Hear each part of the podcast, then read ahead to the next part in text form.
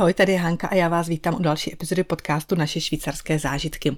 Vítám vás u první epizody v roce 2024, i když je teda už únor, za což se omlouvám, že teďka eh, podcast byla taková moje popelka, kterou jsem odsouvala trošinku stranou a vůbec jsem se jí nevěnovala. Vlastně poslední podcastový díl vyšel na začátku listopadu, a byl to rozhovor s fotografkou Veronikou Chovancovou.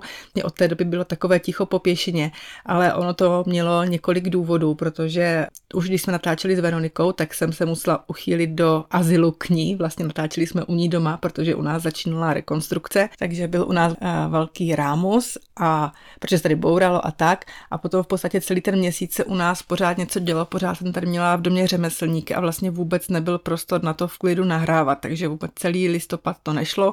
A potom, když oni skončili, tak zase už bylo předsvátkové období a vlastně advent, který byl de facto kratší než obvykle, protože zlatá neděle byla, vlastně to by byl štědrý den, takže teprve v tom prosinci jsem měla možnost, mohla jsem v klidu nakupovat vánoční dárky a soustředit se vůbec na ty Vánoce a nějak i po té rekonstrukci trošinku uklidit a tak, takže to bylo opravdu, opravdu hektické období. A přes svátky jsme byli pryč a ať jsem si teda k Ježíšku nadělila nový mikrofon, teda doufám, že ten rozdíl trošinku slyšíte v tom mém povídání nebo v tom zvuku, tak stejně, ať jsem si říkala, jo, hnedka s tím novým mikrofonem něco natočím, bude to paráda, tak vůbec jsem na to neměla čas. Tím spíš, že potom, když jsme se po svátcích vrátili v lednu, tak to bylo ještě hektičtější období a potom jsem si taky nějak dávala dohromady ten svůj plán, tu svoji vizi na letošní rok, co vlastně chci dělat, co chci, na to si chci zaměřit a opravdu ten podcast trošinku eh, zase byl odsunutý na to poslední místo, že jsem se opravdu musela soustředit na jiné věci. No a najednou boom, už tady máme únor, takže opravdu nejvyšší čas natočit novou epizodu. Já samozřejmě na ten podcast jsem myslela v tom plánování, já jsem si říkala, jak s ním vlastně pokračovat dál, jestli vás teda víc budou bavit ty věci jako povídání o Švýcarsku nebo eh, mít eh, hosty k rozhovoru. Už jsem si mezi tím dělala teda nějaký seznam hostů, eh, které mám tak nějak v merku, se kterým bych chtěla udělat rozhovor. Já si myslím, že ať teďka byl ten podcast odstrkávaný, tak věřím tomu, že opravdu tento rok zase budou zajímavé díly, které vás doufám budou bavit. Tak pojďme se vrhnout na ten první letošní díl.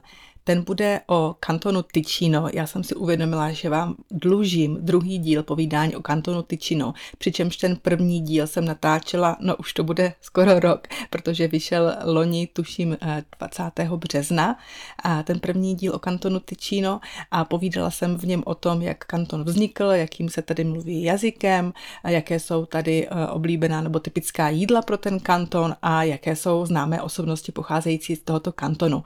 A tímto dílem dílem bych to chtěla uzavřít, abych se vlastně potom mohla věnovat dál dalším kantonům a potom taky třeba samozřejmě rozhovorům. Takže v dnešním díle vám představím nejzajímavější místa kantonu Ticino. Já myslím, že spoustu z nich znáte, protože jsou opravdu ikonická, dá se říct. Potom si něco povíme o ne, takhle, ještě předtím vám řeknu jeden příběh, který se před eh, pár lety objevil ve kráľském magazínu Spravodaj, ten by vám ráda převyprávila a nakonec se dostaneme k nejvýznamnějším tyčinským svátkům, takže pojďme na to.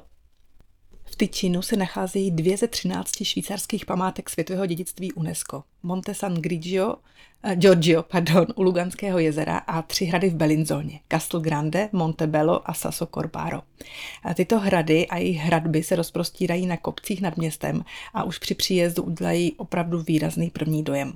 Jak jsem říkala, tyto tři hrady v Belinzóně jsou zapsány na seznam světového dědictví UNESCO a určitě stojí za prohlídku. My jsme tam vlastně, no, prošli jsme je všechny tři v roce 2021, kdy jsme si dělali takové krátké prázdniny. V Tyčinu, když vlastně nešlo nikam velice vycestovat na žádný prázdniny. No a právě eh, takovou vtipnou možná vzpomínku na to máme, že právě někde v tom tyčinu, v, to, v při té návštěvě, nebo během těch tří dní jsme si někdy odvezli covid odsud, takže to je jenom tak k Tyčínu a k Belinzoně. Nicméně pojďme zpátky k těm hradům a vůbec k Belinzoně jako takové. To město bylo důležitým opěrným bodem, protože se stýkaly tady tři důležité severojižní cesty přes alpské průsmyky, přes svatý Gorhard, San Bernardino a Lucomagno. A vlastně Eliška mi předtím, když jsem se tehdy před tím rokem nějak ptala na zajímavosti, které vy víte a které byste rádi sdělili ostatním o kantonu Ticino, tak právě Eliška mi psala, že právě Paso Luco Magno, Luco Magno, nevím, jestli Magno jako Magno jako veliký, to je jedno. Každopádně tenhle pas je jediný otevřený i přes zimu, jinak eh, v zimě se vlastně dostanete do Tyčína jenom uh, přes tunely, takže tento pas je otevřený i v zimě a to víme díky Elišce, Eliško, moc děkuju. Eh, jak už jsem říkala, už za času dávných, už vlastně za Římanů byla teda eh, ta Belinzona pevnost se strategickou polohou, kde která vlastně kontrolovala ty alpské průsmyky a uh, už v minulosti bylo možné ty všechny tři průsmyky uzavřít závorou přes cestu v Belinzoně, což uh, teda té Belinzoně zajišťovalo po ta staletí strategickou pozici. No a ty tři hrady, které městu dodnes dominují, patří k nejvýznamnějším příkladům středověké obrané architektury v Alpách. Spolu s dvojitým okruhem hradeb je nechali postavit nebo posílit milánští panovníci ve druhé polovině 15. století. Jak mi předtím psala Markéta Fajmonová, což je vlastně zásobkyně pro NATO na České ambasádě, moc vzdělaná žena, která toho strašně, strašně moc ví, tak by poslala odkaz, že vlastně ta rekonstrukce toho hradu v Belinzoně zaujala i českého architekta a popularizátora Adama Gebriana, tak a on vlastně na, udělal na streamu takovou krátkou reportáž, takže já vám potom odkaz na tu reportáž na streamu dám i do popisku tohoto podcastu. Ale pojďme zpátky k těm hradům. Nejstarší z nich, Castel Grande, byl postaven na centrem města nad Římským hradem, původním Římským hradem.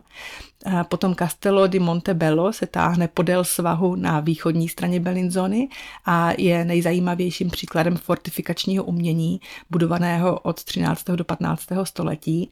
A ten poslední hrad Castello di Sasso Corbaro ve tvaru čtverce byl postaven v roce 1479 za necelých 6 měsíců, aby právě posílil obranu údolí vlastně při bitvách. Dnes se na těch hradech nacházejí různá muzea, zabývající se historií, uměním, archeologií a místními třeba kroji a bývají tady i různé dočasné výstavy. A za prohlídku stojí také samotné město Bellinzona, kde se nacházejí krásné měšťanské domy v italském stylu a nástěné nádherné malby lombardských umělců ze 16. století najdete v bývalém františkánském kostele Santa Maria delle Grazie. Známým jezerem v kantonu Ticino je taky Lago Maggiore, což je zároveň nejníže položené místo ve Švýcarsku. Eh, má nadmorskou výšku 193 metrů. Jen tak pro zajímavost nejvyšším bodem kantonu je Adula neboli Rheinwaldhorn s výškou 3402 metrů. To mě ještě napadlo, že vlastně, když jsme v tom kantonu Ticino byli tehdy, tak jsme si udělali výlet na vrchol Kadáda eh, Čimeta a vlastně tam je zajímavé to, že z toho jednoho vrcholu vidíte nejníže položené i nejvyšší místo Švýcarska, takže vidíte to Lago Maggiore, nejnižší bod Švýcarska a zároveň vidíte Dufur Špice, což je nejvyšší hora Švýcarska. Ne, není to Matterhorn, je to Dufur Špice. Takže pokud se někdy uděláte výlet na Kardara Čimeta, tak odsud budete mít úžasný panoramatický výhled.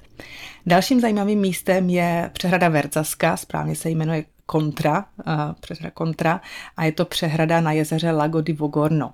A přestože je ta přehrada vysoká úctyhodných 220 metrů, je až čtvrtou nejvyšší přehradou ve Švýcarsku. Je však pravděpodobně nejznámější a to díky hlavní roli v úvodní sekvenci filmu Zlaté oko, kdy James Bond skáče z jejího vrcholu. Stavba přehrady trvala více než 4 roky a skončila v roce 1965 a původně měla sloužit k zásobování oblasti údolí Vercaska vodní energií.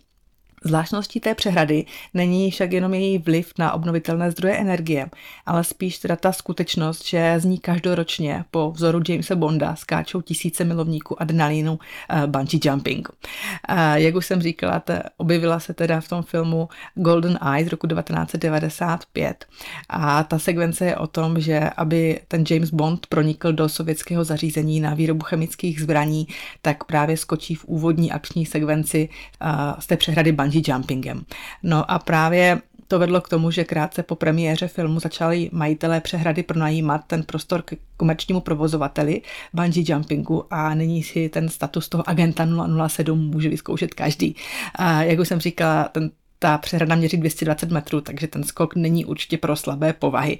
A zároveň ten bungee jump, ten samotný skok, je třetím nejvyšším bungee jumpem na světě. A pokud byste to chtěli vyzkoušet, tak to stojí jenom něco málo přes 250 čítelských franků, ale tak myslím, že za ten zážitek to stojí. Co říkáte? Docela nedaleko té přehrady je potom ikonický most Ponte dei Salti ve vesnici Laverteco, který se klene přes smaragdově zelenou vodu říčky Vercaska Švýcarska. A ten ikonický dvojitý most byl původně postaven v 16. století, potom v roce 1868 byl částečně zbořen a v roce 1960 byl znova postaven. A jedním z takových prvků, které dělají ten most takovým ikonickým, je nejen to jeho dvojité klenutí, ale je taky jeho jako skromné bezpečnostní zábradlí, které měří asi 30 hm, cm. No, rozhodně to není víc jak 50. Ono je opravdu nízké. A když jsme tam byli ne v té době covidu, ale ještě, ještě předtím, při naší úplně první návštěvě Tyčína, tuším v roce 19, eh, 19, 2017, eh, tak vím, že eh, naše nejmladší měla vlastně necelé dva roky a opravdu jsem trnula, když se přes ten most vydala, jestli prostě přes něj nepřepadne, že to bylo opravdu, že jsem si potom radši dala do, do nosičky na záda, aby mi tam fakt nespadla, protože to bylo opravdu nebezpečné. No nicméně tenhle ten most, je taky vyhledávaný, protože se z ní dá taky dobře skákat do vody. Jo, dá se vlastně skočit. My, když jsme tam byli, tak opravdu jsme leželi nebo seděli na těch kamenech na břehu řeky a skákali tam lidi do té smaragdové zelené vody, protože v tom místě je docela dost jako hluboká ta voda. Nicméně je hluboká, ale zároveň hodně studená, takže buďte opatrní, protože i ty proudy jsou tam potom o kousek dál hodně silné. Takže to je jenom k tomu ikonickému mostu Ponte dei Salti. Dalším známým, známým místem kantonu Ticino je Čentovali, eh, tedy železnice Čentovali. Eh, z Lokarna vyjíždí jeden z nejhezčích evropských vlaků po vysokých kolejích vysoko nad řekou Meleca a jejími přítoky. Tání sněhu v Alpách způsobilo, že každá z těchto řek vyhloubila pod tisíciletí hluboké údolí. Údajně je těchto údolí 100, odtud tedy název Čentovali, 100 údolí a ty půvabné historické železniční vozy jedou dostatečně pomalu, aby umožnili výhled do těchto strmých zalesněných roklí, zatímco vlak překonává 83 mostů na cestě do Domodosoli, italského města na úpatí průsmyku Simplon. Dalším zajímavým místem je svatyně nebo kostel Madonna del Sasso. A ta svatyně, kterou lze volně přeložit jako Pana Maria ze skály, byla na místě postavena poté, co se zde v roce 1480 františkánskému mnichu Bartolomeovi Divrea údajně zjevila Pana Marie. Dnes jsou svatyně a poutní kostel denně zdarma přístupné veřejnosti a samotný kostel má nádherný interiér. A pokud byste se sem chtěli vyvést, nechtěli vyvést lanovkou, můžete sem z Lokarna dojít pěšky. A dokonce jsou tady dvě trasy, na konci Via del Sasso se můžete vydat buď doleva a stoupat po schodech podél křížové cesty Via Crucis, anebo doprava zalesněnou roklí Torrento Ramogno. A tady tohle místo jsme taky navštívili, je to právě, když se chcete vydat na tu uh, vyhlídku nebo lanovku nahoru na Kardada Čimeta, tak vlastně ta nástupní stanice je přímo naproti uh, toho poutního kostela Madonna del Sasso a opravdu odsud jsou nádherné taky výhledy na Locarno a jezero Lago, Lago Maggiore, takže určitě to doporučuji. Takže buď z Locarna vezmete místní eh, funicoláre, takovou tu pozemní lanovku, která vás za chvilku vyveze nahoru, anebo se projdete. My jsme tady tu trasu té uh, Via Cruci z té křížové cesty šli dolů právě od toho kostela dolů zpátky do Locarna a opravdu je to moc hezký zážitek a je to prostě poutní místo, poznáte trošku energii toho místa a věřím tomu, že na vás určitě zapůsobí. Dalším místem, dalším údolím, tady vidíte krásně střídáme ty údolí s, nějaký, s významnými body, eh, Dalším místem je údolí Valle di Mugio. Eh, vlastně to údolí je docela odlehlé a je ukryté mezi Luganským jezerem a jezerem Como, a, což je tak, a tvoří takový skanzen, který přibližuje tradiční venkovský život. A vedle velké muzejní budovy plné fascinujících exponátů a artefaktů a zahrnuje to Muzeo etnografiko Valle di Mugio, mlín na Polentu poháněný vodou. Já jsem vlastně mluvila v minulém díle o tom, že ta polenta je významným prvkem stravy vlastně zdejšího kantonu. Potom tady uh, najdete sírárnu, venkovskou prádelnu pod širým nebem, uh, sušárnu kaštanů, které se taky ještě dostanu potom za chvilinku a taky další pamětihodnosti já jsem to Valedy Mugio navštívila relativně nedávno, vlastně na začátku srpna jsem tady byla v teréně pracovat, když to takhle řeknu, nebo pracovat v terénu, kdy vlastně jsme prošli Parco delle Gole della Breggia, to znamená vlastně šluch nebo soutězku řeky Breggia. A bylo to opravdu krásné, takové ohromující, ta soutěžka, je hodně hluboká a v tom pádném létě poskytovala vynikající stín a vlastně proč jsem tady byla, asi tušíte, eh, tady ten výšlap eh, z toho, eh, který vedl z Balerny do San Pietro, se objeví v knize, mojí knize, o které jsem vám už taky říkala, v mém turistickém průvodci, který vlastně vyjde už za pár týdnů a já se na to strašně moc těším. Takže určitě toto místo taky stojí za návštěvou, hlavně teda, jak jsem říkala, v parném létě, kdy poskytuje úplně úžasný stín a vlastně se i v té říčce potom můžete, můžete vykoupat. Tak dalším místem jsou Izole di Brizáko, což jsou ostrovy, dva ostrůvky, které slouží v tuto chvíli jako botanická zahrada. Daří se tady více než pětistům druhům rostlin ze středomoří, subtropických azijských zemí, Jižní Afriky, Ameriky a Oceánie. A kdo se nemůže z toho ostrova odtrhnout, tak se může opalovat na terase palácové rezidence Villa Emden nebo zde dokonce přenocovat. Lodě z Askony i Lokarna vyráží na tyto ostrovy pravidelně. My jsme sem v roce 2017 vyjížděli z vesničky Porto Ronco, odkud je cesta nejkratší. A příjemnou pětiminutovou plavbou jsme se dostali na větší ze dvou ostrovů San Pancrazio, známý taky jako Isola Grande, a na něm se právě rozprostírá ta botanická zahrada Parco Botanico del Canton Ticino. Zásluhu na vybudování botanické zahrady měl Richard Fleming St. Leger a hlavně jeho ruská manželka Antoineta, kteří v roce 1885 ostrovy koupili. Na místě bývalého kláštera postavili velký dům a pak ostrov zač- na ostrov začali navážet úrodnou půdu, budovat stezky a nechali vysázet rostliny. Po odchodu svého manžela do Neapole v roce 1897 zůstala péče o botanickou zahradu na Antoinette. Ta se bohužel z důvodu špatných investic dostala do dluhů a byla nucena ostrov v roce 1927 prodat.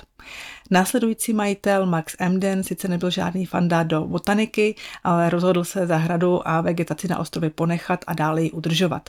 Sám se zasloužil o vybudování velké neoklasi- neoklasicistní vily, jak jsem říkala, vila Emden, která v současné době slouží jako restaurace a hotel.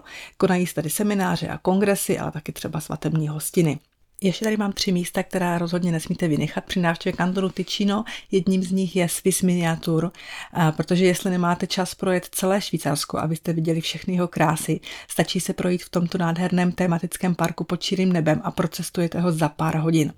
Swiss Miniatur je vlastně muzeum pod širým nebem v Melide, v městečku Melide, které se nachází jen kousek od Lugána a můžete tady obdivovat více než 120 ručně vyrobených modelů nejvýznamnějších staveb, památek a forem dopravy ve Švýcarsku Švýcarsku v měřítku 1 k 25.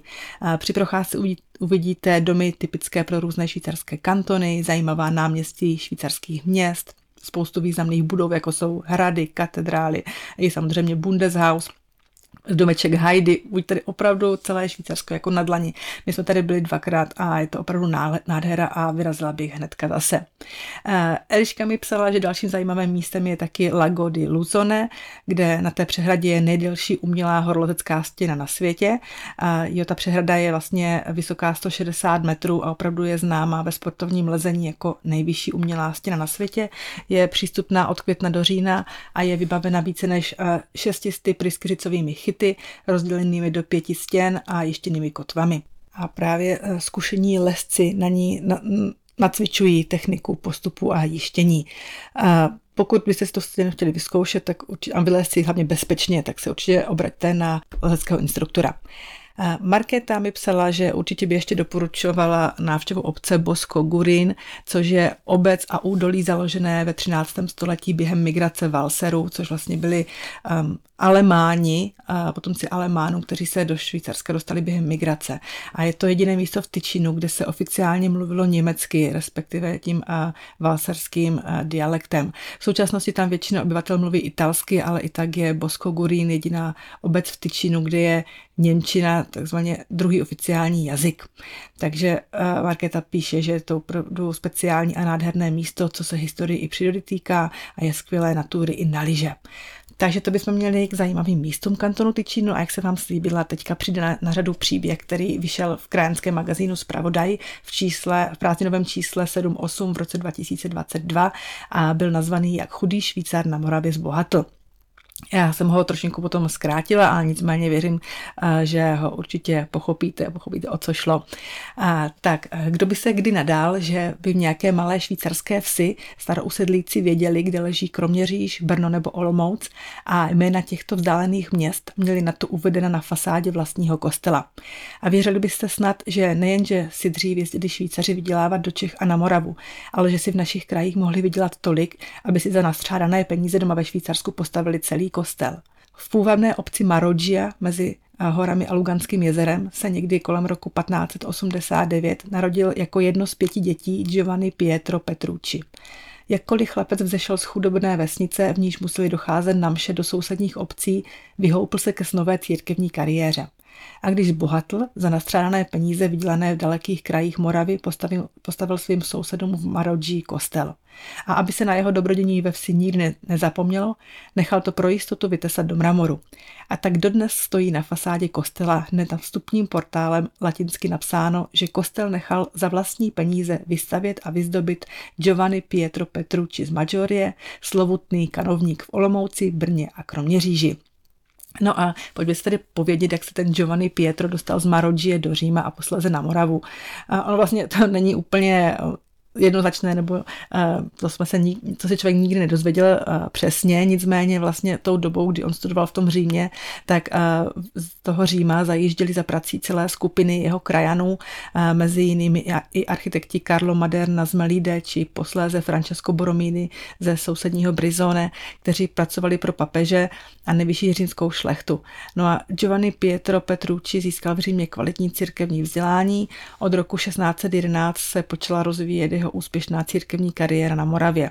Byl instalován za faráře v Modřicích, jako svého latinského a italského sekretáře si, je, si jej vybral olomoucký biskup, biskup kníže František kardinál Dietrich Stein. Oblíbil si jej natolik, že jej navrhl na pozici kanovníka v Brně. Posléze se v roce 1635 Petrucci stal rovněž kanovníkem v Olomouci a Kroměříži. Všechny tyto funkce sebou automaticky přinášely nemalé prebendy, to znamená příjem spojený s tou církevní službou. No a když měl kanovník už svoje léta, tak se stáhl z Olomouce zpět do své rodné obce, kde začal být aktivnější ve společenském životě v své farnosti. Ve svých přibližně 46 letech disponoval takovými finančními prostředky, že se rozhodl pro svou rodnou ves udělat jeden monumentální počin. Vedle svého nového monumentálního paláce nechal postavit na místě původní kaple nový farní kostel. A s výstavbou se začalo někdy po roce 1635 a ten kostel se jmenuje Chiesa dei Santi Pietro e Paolo, takže kostel svatého Petra a Pavla. A jinak ten původní článek eh, napsala paní Jana Zapletalová pro magazín Swissmag a potom byl otěštěn teda v magazínu Spravodaj v to vydání 7.8 2022. Tak a blížíme se do finále, máme tady před sebou už jen svátky, pět významných svátků kantonu Ticino, přičemž ten jeden, ten poslední je spíše filmový svátek, ale k tomu se dostanu. Tak Prvním svátkem je Fiera di San Martino. Tato čtyřdenní akce, která byla kdysi nejvýznamnějším dobytkářským veletrhem v oblasti, se koná každoročně kolem svátku svatého Martina 11. listopadu. Dnes se svatomartinský jarmark stal spíše než nákupem a prodejem krav skvělou záminkou pro místní obyvatele, aby se poctivě najedli vydatných asytých jídel, jako je pomalu vařené selátko a kasuela, místní oblíbený pokrm připravovaný z vepřového masa a zelí.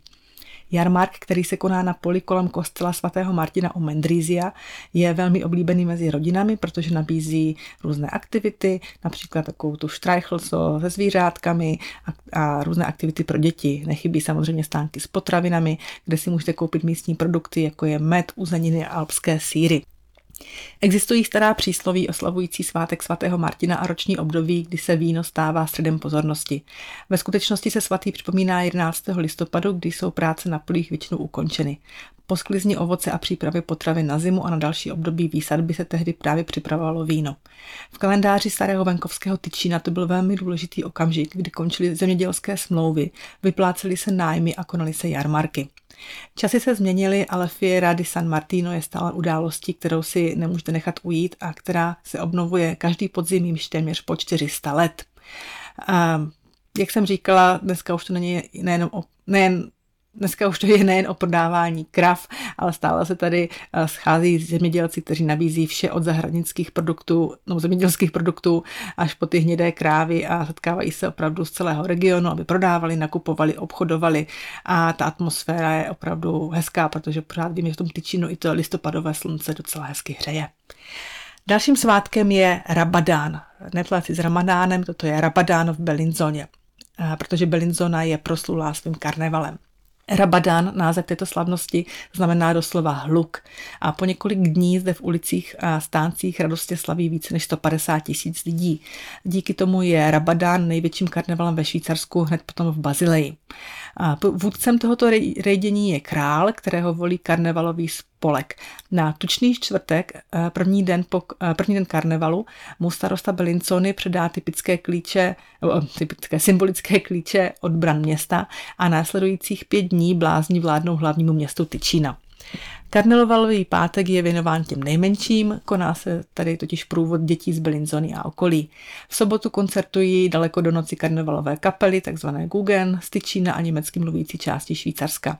Vrcholem Rabadánu je velký nedělní průvod. Průvodu Grande Corteo Mascherato se účastní kolem 50 karnevalových kapel a vozů. V televizi italsky mluvící části Švýcarska je dokonce v průvodu vysílán přímý přenos. A my to známe i z německy mluvící části Švýcarska, kde je zase vysílaný přímý přenos hlavně z Lucernu. A nicméně ten Rabadan jako takový nabízí svým návštěvníkům širokou škálu aktivit, ať už soutěže masek, turnaje v přetahování lanem, divadla v ulicích a samozřejmě nejtradičnější jídlo styčí na risotto. A všude dostanete různé laskominky a nápoje, které se prodávají ve stáncích a během toho karnevalu se v Belinzoně opravdu slaví až do rána. Dalším slavností jsou kaštanové festivaly. Jak už jsem říkala v tom prvním díle, kaštany byly po staletí nejdůležitější základní potravinou v Tyčínu a i dneska je ten trnitý plot středem pozornosti na mnoha slavnostech. V říjnu se v celém Tyčínu slaví kastaňátas, slavnosti kaštanů, a jednou z nejoblíbenějších je slavnost kaštanů v Askoně. A ty eh, kaštany tady najdete v nejrůznějších úpravách, jako pečené kaštany, marmeláda, med, koláče, zmrzlina a vlastně v dalších pochoutkách. A potom eh, tady hraje hudba, jsou tady různé stánky eh, se s kulinářskými specializacemi specialitami a dalšími uměleckými i řemeslnými výrobky.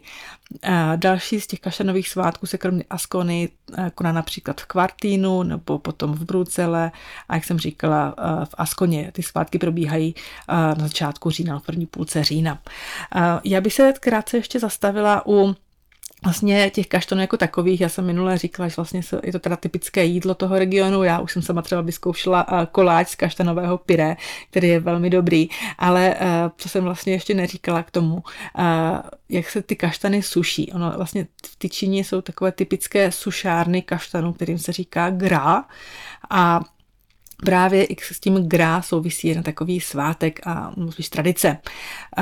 Vlastně to nakládání a vykládání těch grá, těch sušáren bylo v životě těch předků v tom tyčínu jako velmi důležitým rituálem.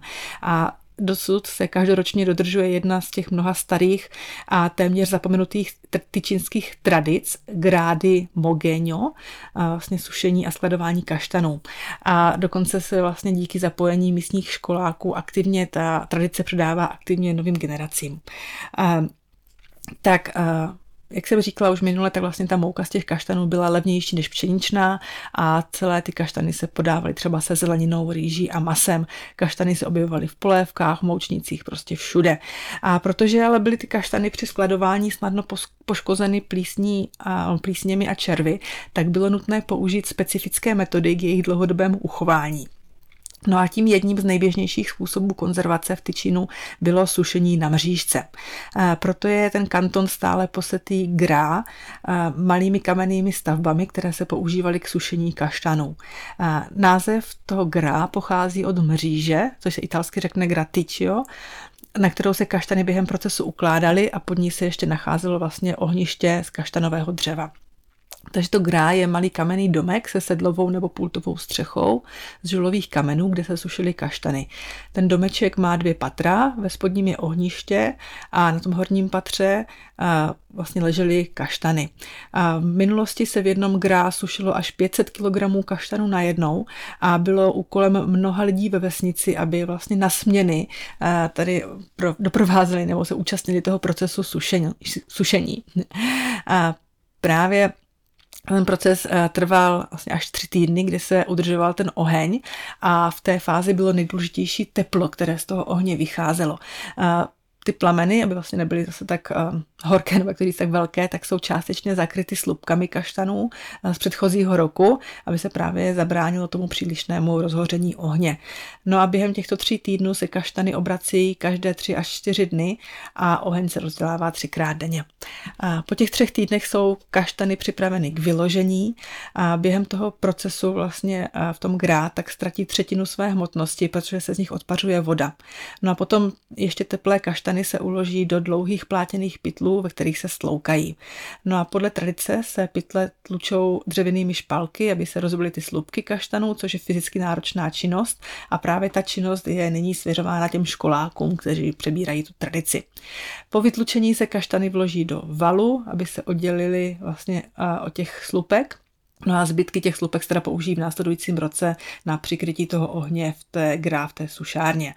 No a poslední část toho procesu spočívá v ručním leštění kaštanů, z nich se vyberou ty nejlepší a ty se uchovávají celé jako konzumaci a potom ty roztříštěné se ponechají na výrobu mouky. No a to vykládání a nakládání grá je také důležitou příležitostí k tomu, aby se vlastně ty děti dozvěděly něco o té kultuře těch eh, kaštanů. No a ta slavnost eh, se koná v říjnu, třeba v tom eh, Mo, Mogeniu se teď konala 19. října, takže pokud se něčeho takového chcete zúčastnit, tak určitě kaštanové svátky v průběhu října v kantonu Ticino. Dalším svátkem je procesí svatého týdne v Mendriziu, takzvané procesiony della Settimana Santa. A procesí svatého týdne v Mendriziu je zapsané na reprezentativní seznam nehmotného kulturního dědictví lidstva. Na zelený čtvrtek se v Mendriziu koná jedna z nejpůsobivějších tradic Švýcarska, velikonoční procesí. První písemná zpráva o této slavnosti pochází ze 17. století, ale s velkou pravděpodobností její kořeny sahají ještě hlouběji do minulosti. Se začátkem svatého týdne se staré město Mendrizio začíná zdobit takzvanými transparenty, nákresy na průhledných látkách ze 17. a 18. století, které zobrazují obr- obrazy Kristova umučení. Večer na zelený čtvrtek je zevnitř osvětlují lucerny. Tajemné světlo se dokonale hodí k atmosféře procesí. Funcion di Gide je skutečná divadelní hra přibližně se dvěmisty rolemi, mezi nimi je 40 jezdců na koních. Představení ukazuje tragédii, která se nejvíc dotkla lidstva, umučení a ukřižování Krista. Jednotlivé role v tomto představení interpretují muži a ženy z Mendrizia a okolí.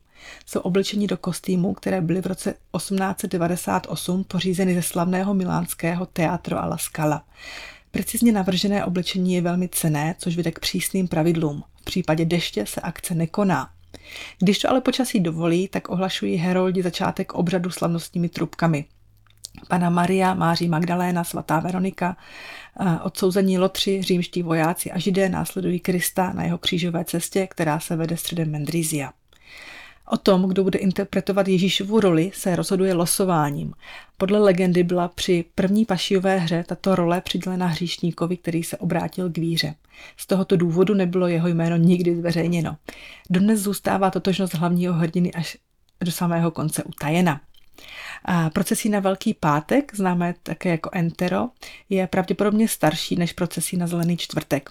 I když není teda opět možné určit, kdy přesně vzniklo, ale jisté je, že to procesí založil mnižský řád Servidy Mária.